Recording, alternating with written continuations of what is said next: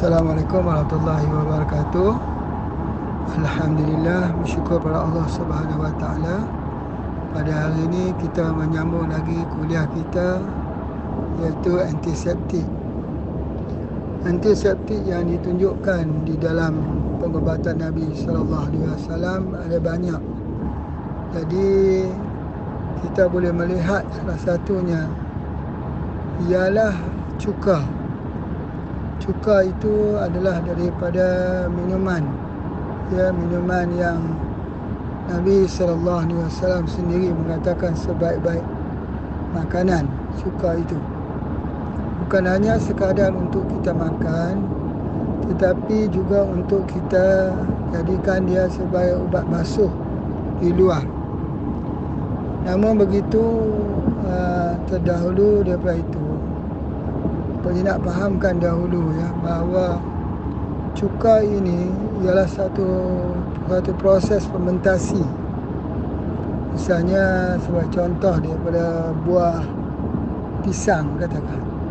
Buah pisang itu dapat kita ubah dia dengan mengambil buah pisang kemudian kita peramkan dalam satu bekas ya selama 40 hari maka pada ketika itu akan terjadinya cuka. Jadi suatu belum terjadinya cuka itu dia terjadinya fermentasi yakni alkohol. Daripada alkohol jadi cuka. Ketika berada di tahap alkohol itu diharamkan. Dan begitu juga bila sudah sampai ke tahap cuka dihalalkan. Jadi apakah dia pengertiannya yang boleh kita lihat selepas sesuatu yang haram ada yang halal. Sesuatu yang haram itu adalah penyakit. Sesuatu yang halal itu adalah obat.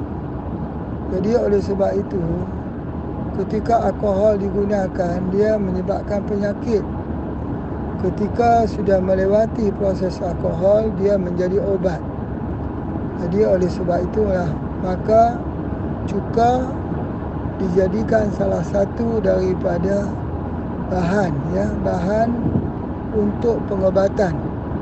Dan dia ada dalam pengobatan Islam cuka. Jadi oleh sebab itu membasuh tangan uh, membasuh ataupun kita spray alat-alatan dalam rumah misalnya yang uh, demam COVID-19 itu adalah salah satu daripada proses membunuh uh, daripada virus. Antivirus adalah cuka. Ya. Jadi oleh sebab itulah maka cuka ini menjadi salah satu daripada uh, pengobatan. Dan uh, boleh diambil minum atau juga boleh digunakan sebagai untuk kegunaan luar. Itu di antaranya. Kemudian uh, cuka ini boleh buat daripada semua jenis buah. Semua jenis buah boleh menghasilkan uh, cuka. Dan uh, antara cuka yang paling banyak di dunia ialah cuka daripada apple. Cuka apple. Dan kalau di tempat kita ada cuka uh, nipah. Kalau di negeri Arab ada khal. Yakni cuka daripada buah kurma. Jadi di sinilah uh, uh, apakah peranan cuka di dalam pengobatan. Yang pertama ialah untuk penyakit-penyakit kalau dalam bahasa Indonesia paling borok ataupun luka yang dah reput. Jadi untuk membasuhnya itu kita harus menggunakan cuka. Ya, harus menggunakan cuka. Cuka ini sebenarnya dia mengandungi yeast. Seperti mana yang Pak Haji sebutkan bahawa yeast itu salah satu bahan yang baik untuk kulit. Dan bila kita basuh gunakan cuka, kita boleh campurkan air cuka itu boleh dicampurkan air sama juga ketika kita nak minum cuka boleh ambil langsung terus ataupun campur satu nisbah satu Itu di antaranya dengan air. Atau cuka juga boleh di, di, ditambah campur dengan madu. Boleh satu-satu, satu dua, satu tiga, satu empat. Ya, itu memang sesuai cuka ya. Dan uh, cuka juga boleh digunakan untuk uh, kita memaram sesuatu obat-obatan. Kalau ubat itu kita nak ekstrak tak mau guna pelarut lah. Sebab pelarut kimia kita boleh ekstrak menggunakan cuka. Iaitu kita rendamkan dengan cuka. Misalnya buah zaitun yang direndam dalam cuka. Uh, timun yang direndamkan dalam cuka. Jadi bila kita rendam dalam cuka itu, cuka itu akan preserve Reserve artinya dia akan melindungi dia pada kerosakan tubuh badan. Jadi oleh sebab tu bila kita basuh, kita cuci di tempat yang gangren yang dah mati rasa.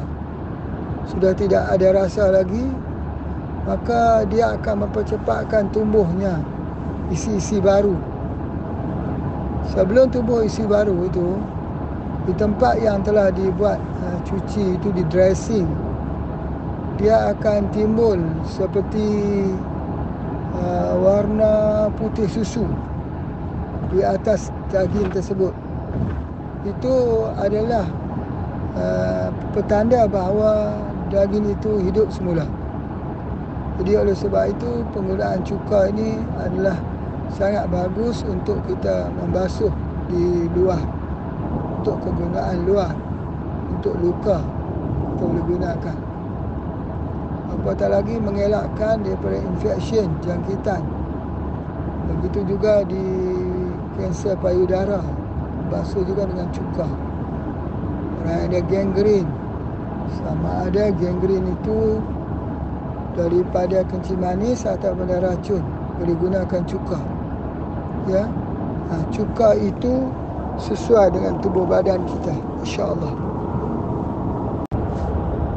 cuka yang kita nak gunakan itu mestilah cuka daripada cuka asli ya cuka buah-buahan. Ataupun cuka nira nipah. Ataupun cuka daripada kelapa bukan cuka sintetik yang digunakan di dapur banyak orang yang terjadinya mah gastrik kerana iritasi daripada cuka sintetik yang digunakan di dalam uh, makanan. Jadi oleh sebab itu maka penggunaan cuka sepatutnya jadi obat untuk perut untuk menghidupkan yeast yang baik. Tetapi cuka telah menyebabkan berlakunya iritasi di dalam perut. Jadi oleh sebab itu berlakunya tukar lambung ataupun kita katakan gastrik dan juga sebagainya. Jadi penggunaan cuka sebagai antiseptik ini boleh digunakan untuk membasuh alat-alat bekam dan juga boleh digunakan untuk uh, digunakan un- un- untuk mencuci ya campurkan air yang boleh gunakan untuk cuci ataupun spray uh, di dalam bilik orang yang kena virus. Cuka apa pun tak apa, tapi cuka yang asli. InsyaAllah. Di mana virus ini tak boleh hidup dalam cuka. Tak boleh. Sebab sudah diciptakan virus begitu. Ya, virus dia hidup di dalam uh, keadaan yang orang kata yang tidak mengandungi daripada uh, asid. Asid termasuk asid sitrik. Ya. Uh, jangan kita samakan asid pada cuka itu dengan asid dalam tubuh badan asid tubuh badan dipanggil acidosis. Ya itu tak sama. Sebab ada asid bila kita makan, cuka bila kita makan, dalam tubuh badan kita jadi neutral, dia tak jadi cuka banyak. dia tidak jadi minum cuka menyebabkan badan kita berasid malah jadi basah menjadi akali. Jadi oleh sebab itu cuka ini tidak boleh kita lihat dia sama seperti kita melihat asid yang ada pada uh, makanan-makanan uh, yang tertentu. Itu yang pertamanya. Selain daripada itu, untuk antiseptik ini, kita boleh juga menggunakan daun mambu.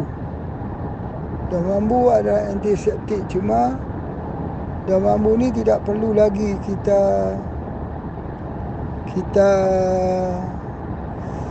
uh, proses lagi campur dengan cuka tak perlu. Kerana daun mambu sudah boleh hanya dengan campur air saja dah cukup dah. Dengan kita mengambil daun mambu diramas di dalam air kemudian dispraykan itu pun sudah cukup cukup baik ya untuk antiseptik masuk orang yang ada demam campak ya ada demam demam campak demam uh, kulitnya bintik-bintik merah tu gunakan daun mambu dan daun mambu ni juga boleh digunakan ya untuk uh, luka dan juga untuk uh, sakit-sakit kulit. Boleh saja kita tumbuk daun mambu tersebut lalu ditempelkan di situ. Selain daripada itu daun mambu juga boleh diminum. Minum untuk menguatkan sistem imuniti. Sebab dia mempunyai satu bahan istimewa yang mana dan mambu ni kalau kita ambil dia dia ada antivirus sebab itu ada orang katakan dan mambu itu ada ubat untuk COVID-19 ya tetapi dan mambu itu kebanyakannya di India tapi ramai orang India yang meninggal jadi oleh, oleh sebab itu maka penggunaan dan mambu ini uh, mesti betul-betul diteliti lebih dahulu sejauh mana kekuatannya. Tidak sama seperti Maurin A atau SD2. Kekuatan Maurin A dan SD2 itu jauh lebih tinggi. Cumanya kalau nak gunakan untuk ubat cerawat, ya kita nak gunakan untuk uh, penyakit-penyakit yang ada infection. Virus ini, uh, elok kita gunakan daun mambu. Boleh campur dengan bedak sejuk boleh disapu ya pada kulit yang bermasalah. Itulah kelebihan daripada daun mambu. Jadi selain daripada itu juga boleh juga daun yang diletakkan di bawah kain lalu tidur di atas bagi mereka yang ada demam campak. insya-Allah ya. Dia begitu berkesan sekali khususnya untuk antiseptik. Salah satu daripada kaedahnya ialah sesuatu herba itu ditumbuk, dihancurkan macam bubur tu, dicampur dengan minyak bubut, digaul ya bersama dengan minyak bubut, lalu diletakkan di tempat yang luka, yang menanah, yang mungkin dah lama ianya orang kata dah lama tidak sembuh. Jadi kita gunakannya daripada minyak bubuk. Itu yang dioleskan, dicampur lalu dioleskan. Lalu diletakkan di tempat yang luka dan sebagainya.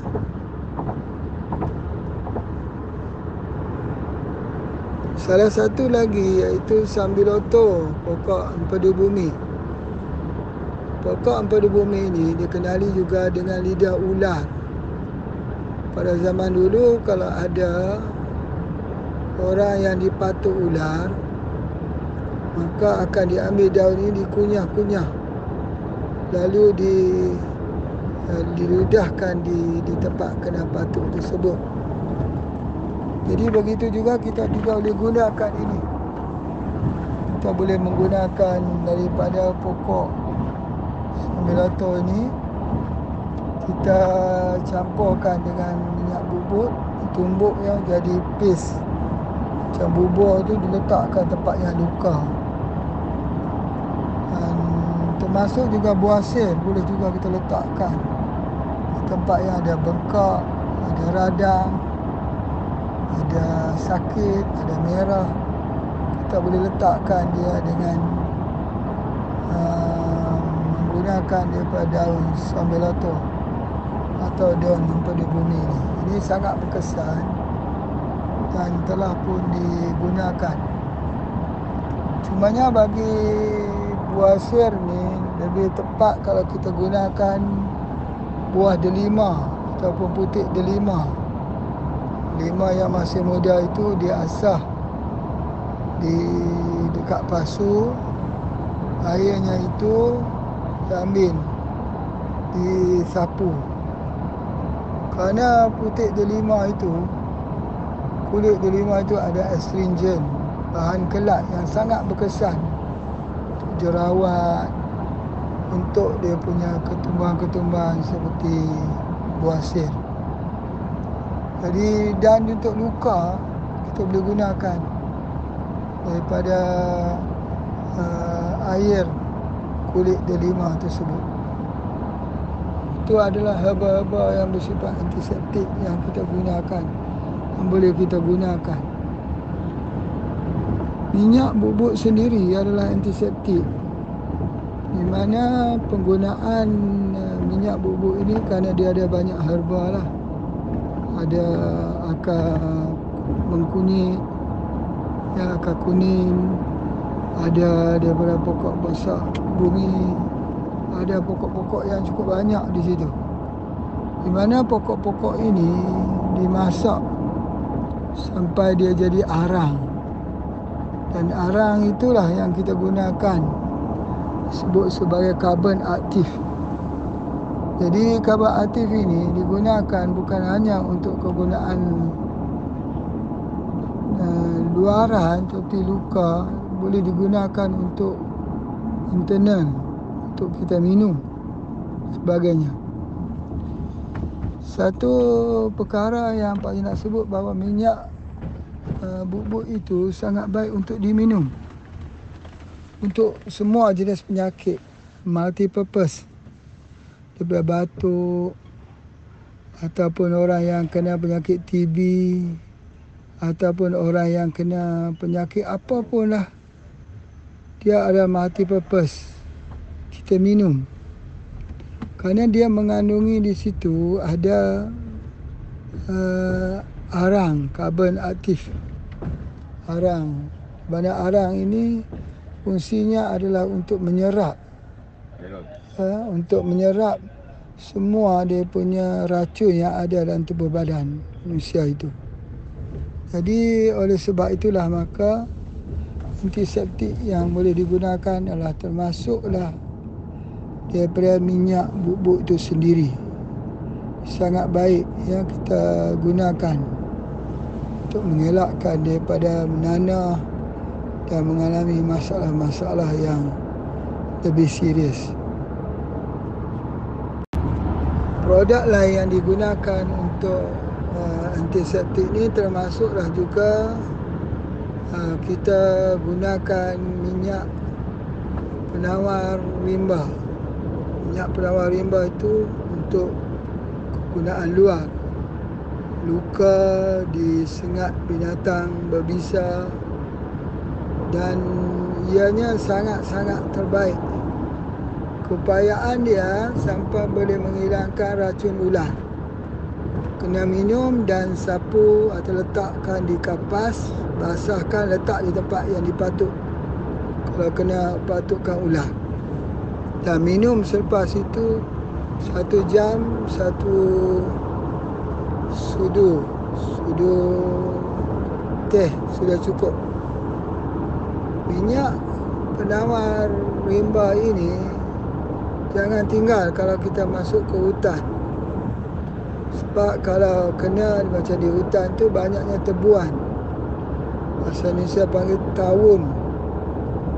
Ya, tahun ini kalau kena yang jenis tahun tanah boleh menyebabkan kematian dia akan menyebabkan sesak nafas jadi oleh sebab itu maka penggunaan minyak uh, penawar rimba ini boleh digunakan di luar dan juga di dalam. Jadi minyak ini sangat-sangat berguna di rumah kita. Ketika ada asma tak boleh bernafas, minum cepat-cepat minyak ini. Ketika ada masalah apa itu bahasa Indonesia panggil cegukan kita panggil di sini sedu. Jadi kita masuk ke dalam air panas dan bagikan dia minum. insyaAllah sembuh. Kemudian kalau ada luka di dalam perut gastrik pedih lah ketika minum air dan sebagainya maka kita boleh gunakan dia daripada minyak penawar rimba. Minyak penawar rimba ini guna juga untuk air panas, untuk kena minyak panas dan sebagainya. InsyaAllah dia tidak akan menyebabkan uh, kulit kita itu terbakar. InsyaAllah sangat baik ya kerana dia adalah merupakan penawar yang sangat baik untuk kegunaan di luar dan juga untuk kegunaan di sebelah dalam. Daripada yang telah Pak cuba untuk orang batuk juga alhamdulillah orang buasir ya kita gunakan minyak ini insya-Allah.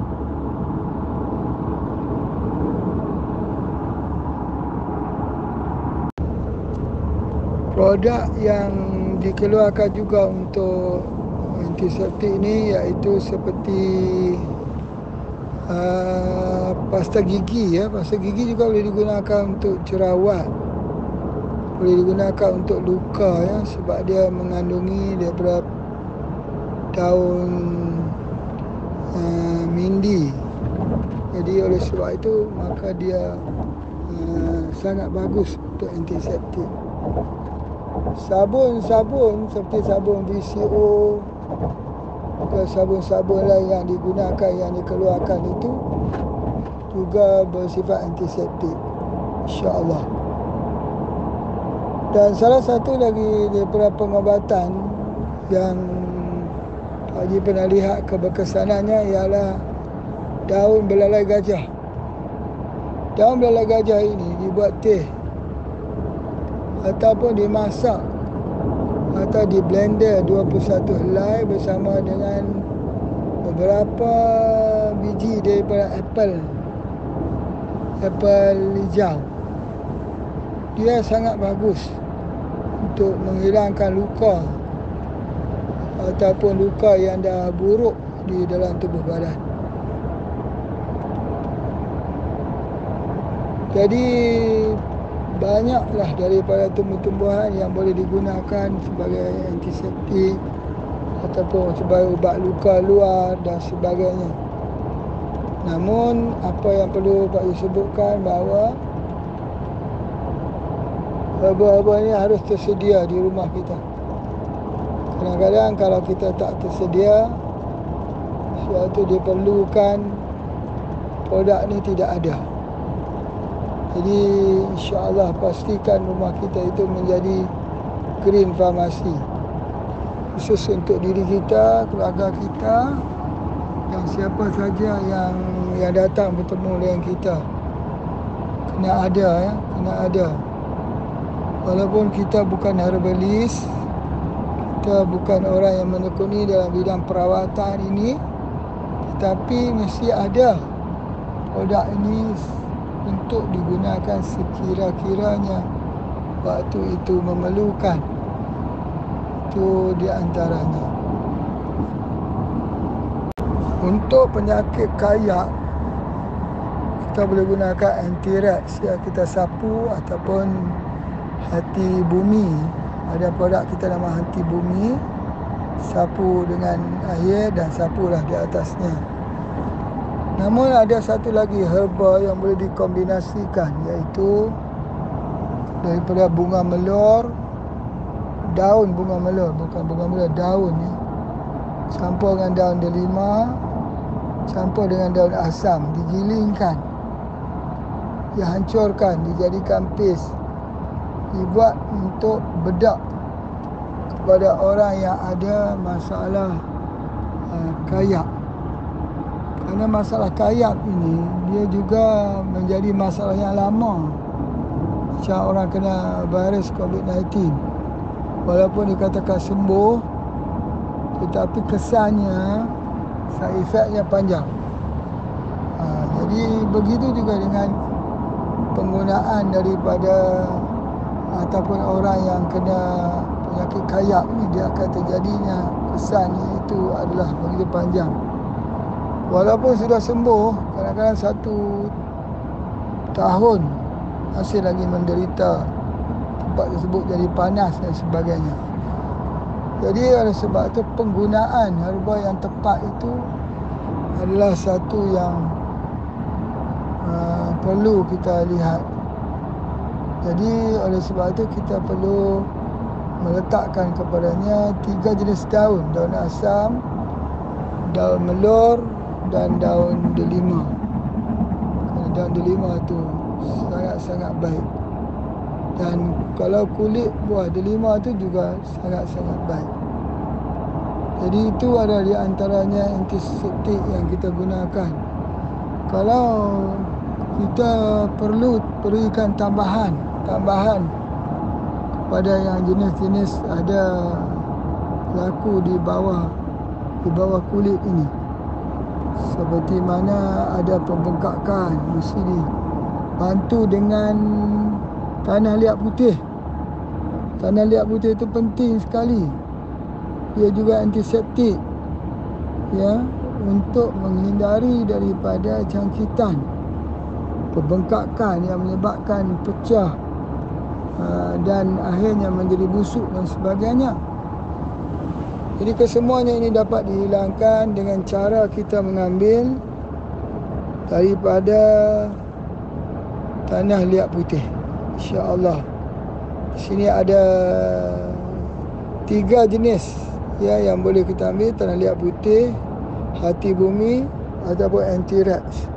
Daripada tiga-tiga jenis ini boleh digunakan untuk membunuh bakteria yang ada pada tubuh badan tersebut insya-Allah.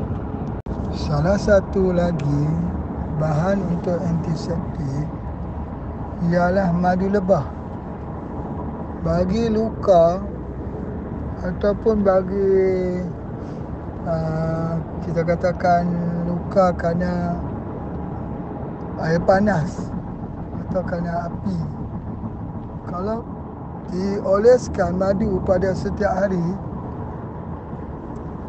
dia tidak akan meninggalkan parut sedikit pun. Sebab apa? Madu tu yang pertama dia bunuh semua kuman. Jadi tidak ada infection. Yang kedua, dia menumbuhkan kembali semua uh, daripada sel-sel kulit itu. Begitulah ketika seorang itu minum madu lebah. Dia akan menumbuhkan kembali semua secara perlahan. Begitu kalau orang itu kena luka terbakar. Cuba tengok. Dia akan jadi merah. Kemudian sampai kulit itu mungkin lebih lebih halus daripada sebelumnya. Kadang-kadang orang tu dia kena air panas ya, dia rasa dia akan cacat semua hidup. Ya kalau dia tak gunakan madu lebah dia akan cacat semua hidup ya sebab apa? Kulitnya itu akan mengering.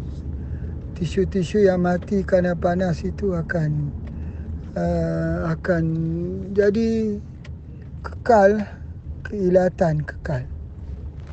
Tapi madu lebah tidak. Itu ajabnya. Sayang sekali pengobatan madu lebah ni tak diangkat.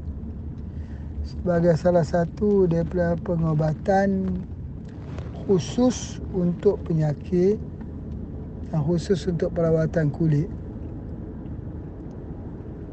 Jadi kulit ini ya ada dua yang disebut dalam Quran yang menjadi penawar yang baik untuk kulit. Ya yang jarang diketahui oleh orang. Kebanyakannya orang tahu tentang minyak zaitun ya disapu mendapatkan kelembapan yang bagus pada kulit. Yang betul minyak zaitun tapi ada lagi iaitu madu lebah dan juga pisang pisang itu adalah salah satu daripada herba yang terbaik untuk sakit kulit. Pisang. Sebab itu orang yang membuat produk. Kalau kita tengok dulu ada satu produk besar L'Occitane ya. Dan company-company yang besar seperti Body Shop mereka guna asasnya pisang.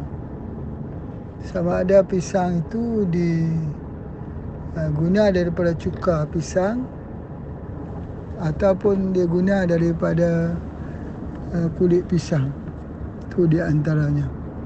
Cumanya memang halus macam pisang jadi dia akan jadi kulitnya teksturnya halus licin dan sebagainya. Jadi orang-orang dahulu ni mereka melihat kejadian mereka membuat kajian.